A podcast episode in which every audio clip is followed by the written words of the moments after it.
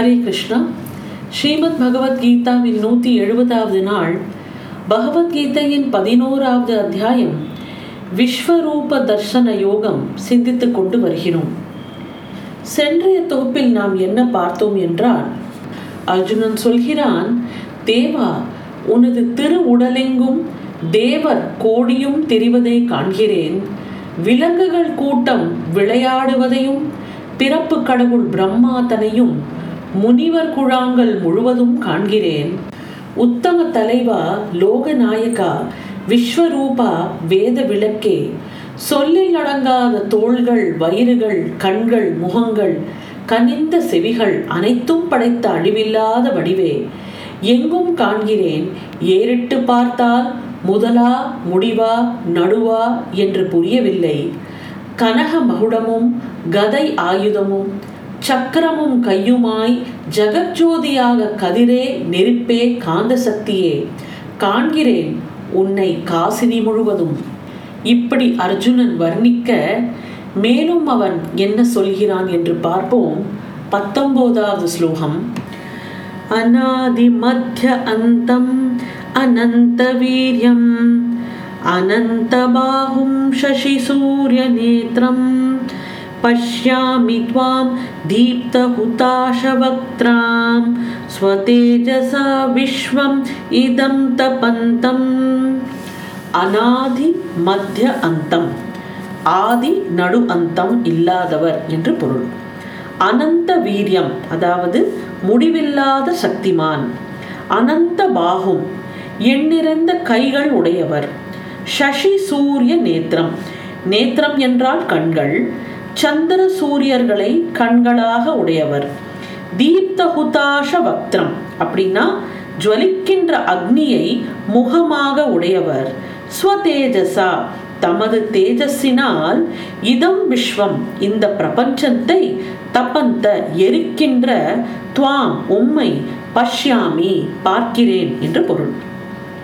ஆதி நடு அந்தம் இல்லாதவரும் முடிவில்லாத சக்தி உடையவரும் எண்ணிறந்த கைகள் உடையவரும் சந்திர சூரியர்களை கண்களாக கொண்டவரும் வெந்த கழல்வாய் படைத்தவரும் தமது தேஜஸினால் உலகம் யாவையும் எரிக்கின்றவரும் ஆகிய உண்மை காண்கிறேன் என்று அர்ஜுனன் சொல்கிறான். அதாவது காலதேச வர்த்தமானத்தில் கட்டுப்படாமல் இருக்கிறதுனால அவருக்கு ஆதி நடு அந்தம் இது மூன்றுமே கிடையாது. உலகத்தை படைத்து காத்து துடைப்பது அவருக்கு விளையாட்டாக நடைபெறுவதால் அவர் அனந்த வீரியமுடையவர். உலகத்தில் உள்ள கைகளையெல்லாம் கொண்டு அவர் தமது காரியத்தை செய்து முடிப்பதால் அவர் கணக்கற்ற கைகள் உடையவர் என்று சொல்லப்படுகிறார். இந்திரியங்களுக்கு பிரகாசத்தை கொடுப்பது ஆத்மா. சந்திரன் சூரியன் அக்னி ஆகியவைகள் பெற்றுள்ள அந்த ஒளி பரமாத்மாவிடமிலிருந்து தான் பிரதிபலிக்கின்றது. அதனால அகிலாண்டத்திலும் ஆத்ம பிரகாசம் ஜுவரிப்பதால் உபச்சாரமாக ஞாயிறு திங்கள் கண்கள் என்றும் தீ வா என்றும் வர்ணிக்கப்படுகின்றன. விறகு கட்டையில் தீ வியக்தமாவது போன்று விஸ்வத்தின் வாயிலாக பரம்பொருள் வியக்தமாகிறது. அடுத்தது இருபதாவது ஸ்லோகம்.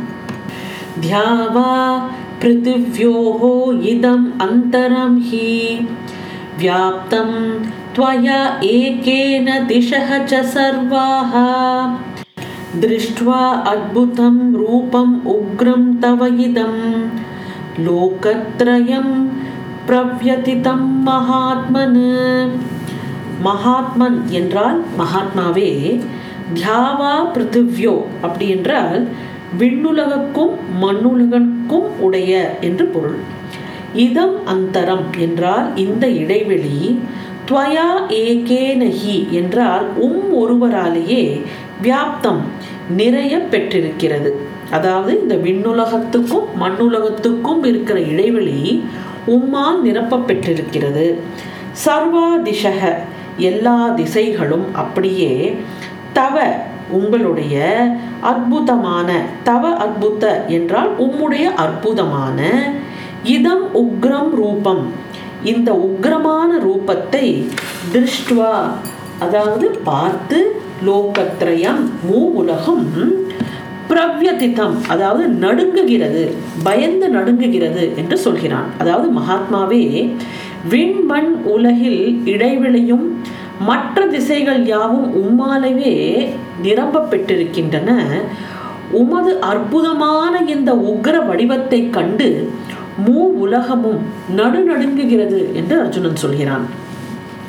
இறைவன் நீக்கமர எங்கும் நிறைந்துள்ளான் என்பது இப்பொழுது அர்ஜுனனுக்கு பிரத்யக்ஷமாக விளங்குகிறது. எங்க பார்த்தாலும் பகவானா தெரியறதுனால இப்பதான் அவனுக்கு புரியறது. இந்த உலகம் முழுக்க பகவான் தான் நிரம்பி உள்ளான் என்று.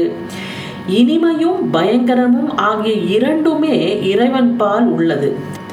அவைகளுள் ஈண்டு பயங்கர காட்சியை பார்த்தன் பார்க்கிறான். பார்த்தன் பார்க்கிற இந்த காட்சி வந்து சுவாமி இதுல உக்ரமா தெரிகிறார். உக்ரகமா கோபமாக பார்க்கும்போது பார்த்தனுக்கு பயமாக இருக்கிறது. அவனது மனப்பான்மையே அதற்கு காரணம்.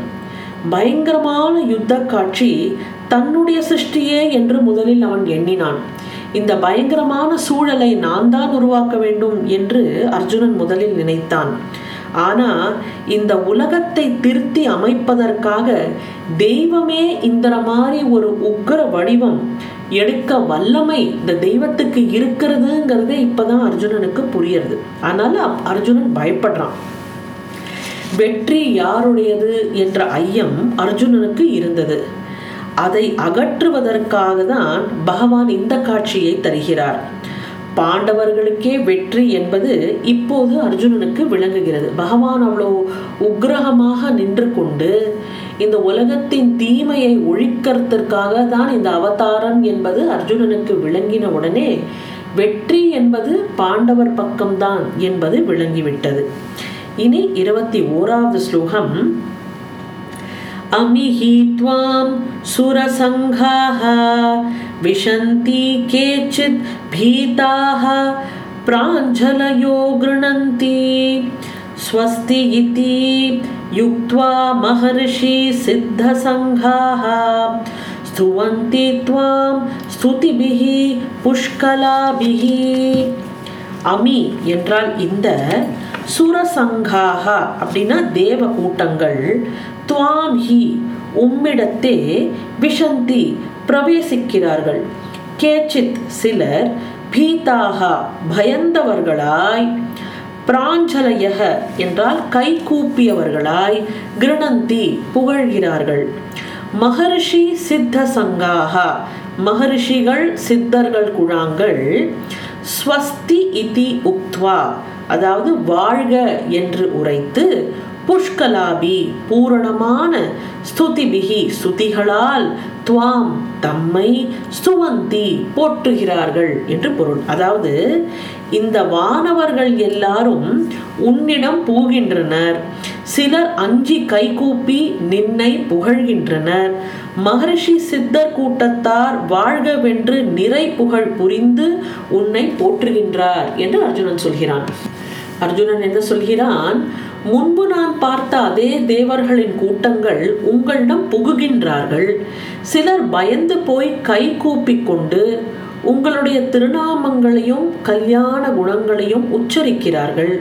மகரிஷிகள் சித்தர்களுடைய கூட்டங்கள் மங்களம் உண்டாகட்டும் என்று கூறி அழகானதும் பொருள் பொதிந்தும் உயர்ந்ததுமான துதிகளால் உங்களை துதிக்கிறார்கள் என்று அர்ஜுனன் சொல்கிறான். இந்த நர வடிவு எடுத்து வந்துள்ள வசுக்கள் முதலிய தேவகணங்கள் தங்கள் பூலோக லீலையை முடித்துக்கொண்டு பகவானிடத்தில் ஒடுங்குகின்றார். இதை அவன் பார்க்கிறான். பூவாரம் ஒழிகிறது என்பதை தெரிந்தும் தெரியாமலும் அவர்கள் மௌனமாக மறைகிறார்கள். பகவானுடைய உக்ர விளையாட்டை ஒருவாறு அறிந்து கொண்ட சிலர் சிரசின் மீது கை கூப்பி நடுங்கி வணங்குகின்றார். அச்சத்தால் நிறைமொழி ஒன்றும் இயம்ப அவர்களுக்கு இயலவில்லை. பயந்து போய் பகவானோட இந்த உக்ரமான ரூபத்தை பார்த்து பயந்து போய் நிறைய பேர் சிரசின் மேலே கையை கூப்பிக்கொண்டு பகவானுக்கு வணங்கி வணக்கம் செலுத்துகிறார்கள். உலகுக்கு கேடுகள் பல வரப்போகின்றன என்று குறிப்பால் அறிந்த நாரதர் போன்ற மகரிஷிகள் கபி கபிலர் போன்ற சித்தர்கள் இந்த சம்பூர்ண ஸ்தோத்திரங்களால் சொற்சுவையும் பொருட்சுவையும் நிறந்த புகழ்களால் உலகத்துக்கு மங்களம் உண்டாகுக என்று போற்றினார்கள். அதாவது பகவானோட இந்த உக்ர ரூபம் இந்த லீலை உக்ரகமாக இருக்கிறது. இந்த பூபாரத்தை ஒழிப்பதற்காக ஒரு மோட் ஆஃப் சம்ஹாரம்ல இருக்கான் சுவாமி. இந்த சம்ஹாரம் பண்ற அந்த நிலையில எல்லாரும் பயந்து இருக்காங்க. அந்த பய எல்லாரும் பயந்து இருக்கும்போது ஒரு சில சித்தர்களுக்கு மட்டும் இந்த சம்ஹாரம் நடப்பது நன்மைக்கே.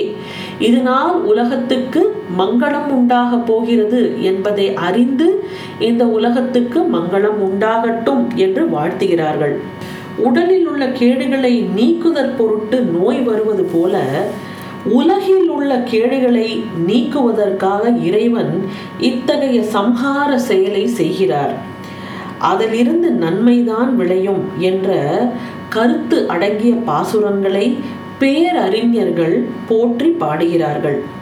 இறைவனது ஆணையால் நடைபெறும் இந்த உலக செயல்களில் பொருட்படாதவை ஒன்றுமே இல்லை என்பது பேர் அறிஞர்களுக்கு விளங்குகிறது. அதாவது இந்த உலகத்துல எது நடந்தாலும் சரி அது நன்மைக்கே.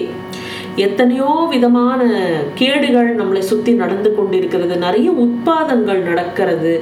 இப்போ இந்த கொரோனா பாதிப்புனால நிறைய பேர் உயிர் இழந்தார்கள் இதெல்லாம் நடக்கிறதும் நன்மைக்கே என்பது நாம் புரிந்து கொள்ள வேண்டும். அதான் நமக்கு அப்பாற்பட்ட ஒரு சக்தி ஏதோ ஒரு முடிவெடுத்து இந்த காரியங்களை செய்து கொண்டு வருகிறது என்றால் இது பின்னாடியும் ஏதோ ஒரு பெரிய அர்த்தம் இருக்கும். எது நடந்தாலும் நாம் அதை ஏற்றுக்கொண்டுதான் ஆக வேண்டும். நம்ம கிட்ட வேற எந்த விமோச்சனமும் நம்மளுக்கு கிடையாது இல்லையா? ஸோ எது நடந்தாலும் இது வந்து ஈஸ்வரனோட ஆக்ஞையினால் நடக்கிறது என்பதை பேரறிஞர்களாக இருந்தால் நம்மளால் அதை ஏற்றுக்கொள்ள முடியும். இருபத்தி இரண்டாவது ஸ்லோகம் ருத்ர ஆதித்யாः வசவः ये च साध्याः विश्वे अश्विनौ मरुतः च ऊष्मन्पाः च गन्धर्वयक्ष असुरसिद्धसङ्घाः वीक्षन्ते त्वां विस्मिताः च एव सर्वे ருத்ர ஆதித்யாக என்றால் ருத்திரர்கள் ஆதித்யர்கள் வசவக என்றால் வசுக்கள் ஏ யார்? சாத்தியாக ச என்றால் சாத்தியர்களும் விஸ்வே விஸ்வே தேவர்களும் அஸ்வினோ அஸ்வினி குமாரர்களும் அஸ்வினி தேவதைகள் இருவரும் மருத்தக ச மருத்துக்களும் ஊஷ்மபா ஊஷ்மபர் என்ற பித்ரு தேவதைகளும் கந்தர்வ யக்ஷ அசுர சித்த சங்காக கந்தர்வர்கள் யக்ஷர்கள் அசுரர்கள் சித்தர்கள் கூட்டம். சர்வே ஏவ எல்லாருமே விஸ்மிதாக வியப்படைந்து துவாம் ச உம்மையே வீக்ஷந்தே பார்க்கிறார்கள். அதாவது ருத்திரர் ஆதித்யர் வசுக்கள் சாத்தியர் விஸ்வேதேவர் அஸ்வினி தேவர் மருத்துக்கள் ஊஷ்மபர் கந்தர்வர்கள் யக்ஷர் அசுரர் சித்தர் இவர்கள் கூடி வியப்படைந்து உண்மையே பார்க்கிறார்கள். ஊஷ்மபர் என்பது உஷ்ணமாயிருப்பதை பானம் செய்பவர்கள் என்று பொருள். பித்ருதேவர்கள் அங்கனம் அருந்துகிறார்கள். தன்னுடைய உணவை அப்படி அருந்துவதால் அவர்களுக்கு மகிழ்ச்சி உண்டாகிறது. அதனால தான் அப்படி ஒரு பேரு. அத்தகைய தேவகணங்களும் பகவானுடைய விஸ்வரூபத்தை முழுதும் தெரிந்து கொள்ள இயலாதவர்களாய் இருக்கிறார்கள். தங்கள் அறிவுக்கு எட்டிய அளவு அவர்கள் அந்த ரூபத்தை கண்டு வியந்து நிற்கிறார்கள்.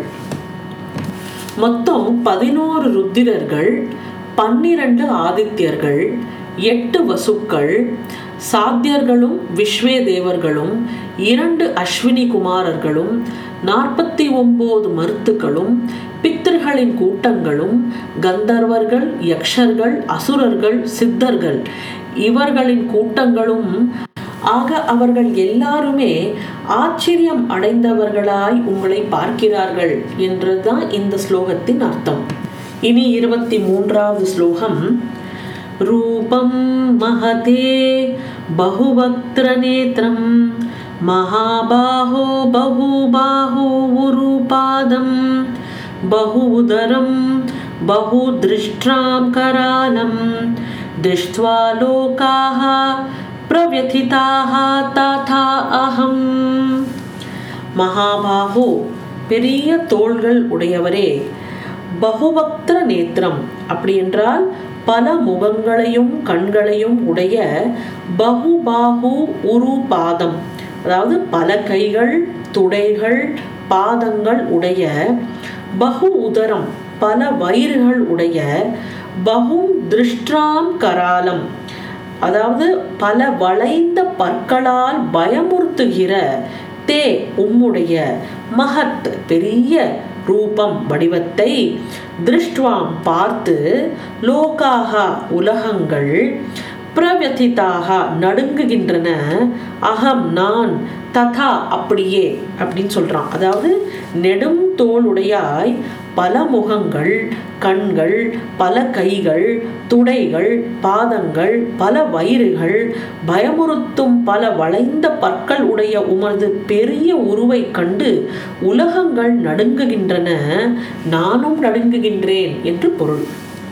அதாவது தன்னோட அந்த மனநிலை தான் ஒருவன் உலகின் கண் காண்கிறான். பகவானது விஸ்வரூபத்தை அவரது பயங்கர செயலையும் முன்பு அர்ஜுனன் கண்டு அறிந்தவன் அல்லவன். இது அவனுக்கு முன்னாடி தெரியாது. பகவானோட இந்த பயங்கரமான டைமென்ஷன் அர்ஜுனன் முன்னாடி பார்த்ததில்லை. அதை அவன் இப்பொழுது முதன் முதலாக பார்க்கிறான். உலகில் உள்ள மற்ற உயிர்களும் கலங்குவதாக அவன் காட்சியில் படுகிறது. அவனது நிலையில் இருக்கிறவர்கள் எல்லாமே கலக்கமே அடைகிறார்கள். ஏன் அவனுக்கு இந்த அச்சம் ஏற்பட்டிருக்க வேண்டும்? நீண்ட புஜங்கள் உடையவர் பல முகங்களும் கண்களும் பல கைகள் துடைகள் திருவடிகள் பல வயிறுகள் உங்களுடைய பெரிய உருவத்தை பார்த்து மக்கள் எல்லாருமே மிகவும் பயந்து நடுங்கி நிற்கிறார்கள். அவ்விதமே நானும் பயந்து நடுங்கி நிற்கிறேன் என்று அர்ஜுனன் ஏன் சொல்ல வேண்டும்? அர்ஜுனனுக்கு கண்ணனிடம் பக்தி தான் இருந்தது. அந்த பக்தி இப்போது ஏன் பயமாக மாறுகிறது? இந்த கேள்விக்கான விடையை பகவத்கீதையின் நூத்தி எழுபத்தி ஓராவது நாளான நாளை பார்ப்போம். நாளை உங்களை சந்திக்கின்றேன். நன்றி வணக்கம்.